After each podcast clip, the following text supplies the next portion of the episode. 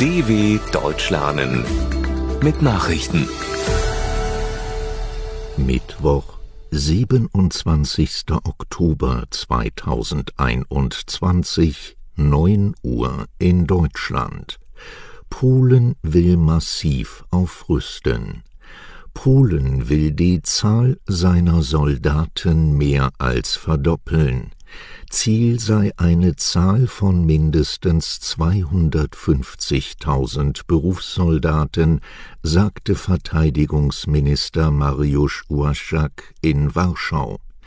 Die radikale Stärkung der Streitkräfte sei nötig, weil sich die Sicherheitslage verschlechtere, sagte der stellvertretende Regierungschef Jarosław Kaczyński.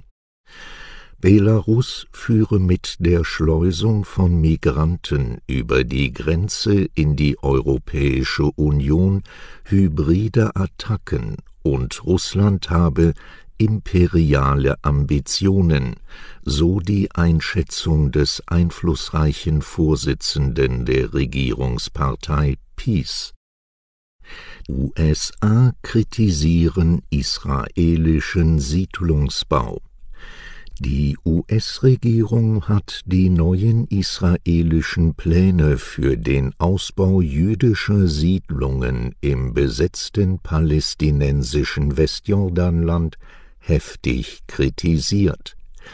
Dies laufe den Bemühungen um Deeskalation in Nahost entgegen und gefährde die Aussichten auf eine Zwei-Staaten-Lösung. Es ist das erste Mal seit Jahren, dass die USA öffentliche und harte Kritik an der israelischen Siedlungspolitik üben. Präsident Joe Biden setzt sich damit deutlich von dem Kurs seines Amtsvorgängers Donald Trump ab. Unter Trump hatten die USA die Siedlungsaktivitäten pauschal gebilligt. Senatsausschuss in Brasilien votiert für Anklage gegen Bolsonaro. In Brasilien hat ein parlamentarischer Untersuchungsausschuss zur Corona-Politik der brasilianischen Regierung Staatspräsident Jair Bolsonaro teils schwere Straftaten zugeschrieben und eine Anklage empfohlen. Ein Senatsausschuss billigte den umfangreichen Abschlussbericht von Senator Renan Calheiros mit 7:4 Stimmen. Demnach wird Bolsonaro für mindestens 9 Verbrechen verantwortlich gemacht, von Täuschung der Öffentlichkeit über Anstiftung zu Straftaten bis hin zu Verbrechen gegen die Menschlichkeit. Neben Bolsonaro sollen 79 weitere Personen zur Verantwortung gezogen werden. UN-Sicherheitsrat kann sich zu Sudan nicht einigen. Der Weltsicherheitsrat hat sich auf einer Dringlichkeitssitzung zur Lage nach dem Putsch in dem ostafrikanischen Land nicht auf eine gemeinsame Stellungnahme einigen können. China und Russland haben laut Diplomatenangaben Änderungen an dem Entwurf gefordert. Die beiden Länder sähen die Vorkommnisse in Khartum nicht als Putsch, anders als andere Ratsmitglieder. Sudans neue Militärmachthaber versprachen derweil die Einsetzung einer Expertenregierung. Der abgesetzte Regierungschef Abdalla Hamdok durfte offenbar unter Bewachung wieder in sein eigenes Haus zurückkehren. AI warnt vor klimabedingter Hungersnot in Madagaskar.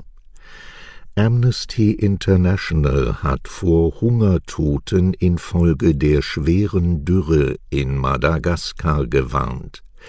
wegen einer seit November 2020 anhaltenden Trockenheit im Süden des Landes stünden mehr als 1 Million Menschen vor der ersten klimabedingten Hungersnot, heißt es in einem Bericht der Menschenrechtsorganisation. Diese katastrophale Dürre verletze die Rechte auf Leben, Nahrung und Wasser. Um weiteren Rechtsverletzungen vorzubeugen, fordert Amnesty, wenige Tage vor Beginn der UN-Klimakonferenz im schottischen Glasgow zur Bekämpfung der globalen Klimakrise auf.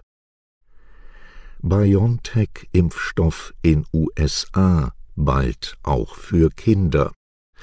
Ein Gremium der US-Arzneimittelbehörde FDA hat sich für eine Notfallzulassung des Corona-Impfstoffes von BioNTech-Pfizer für Kinder zwischen 5 und 11 Jahren ausgesprochen.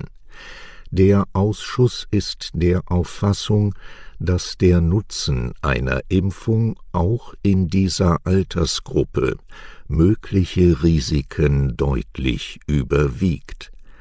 Eine endgültige Entscheidung der FDA wird noch in dieser Woche erwartet. Für Kinder unter 12 Jahren ist in europäischen und vielen anderen Ländern bislang kein Corona-Impfstoff zugelassen. Die deutsche Impfkommission Stiko hat noch Bedenken. Sie will eine eigene Datenanalyse durchführen. Deniz Yücel, Präsident des PEN Deutschland. Der Schriftstellerverband PEN-Zentrum Deutschland hat Deniz Yücel in Frankfurt am Main zum neuen Präsidenten gewählt. Der 48 Jahre alte Journalist und Schriftsteller wurde als Türkei-Korrespondent der Zeitung Die Welt international bekannt, als er von 2017 bis 2018 ohne Anklageschrift im Gefängnis Silivri bei Istanbul inhaftiert wurde. Erst nach einem politischen Tauziehen durfte Yücel ausreisen. In Abwesenheit wurde er wegen Terrorpropaganda verurteilt. Das deutsche PEN-Zentrum ist eine von mehr als 150 Schriftstellervereinigungen, die im PEN International zusammengeschlossen sind. Soweit die Meldungen von Mittwoch, dem 27.10.2021. dw.com/langsame Nachrichten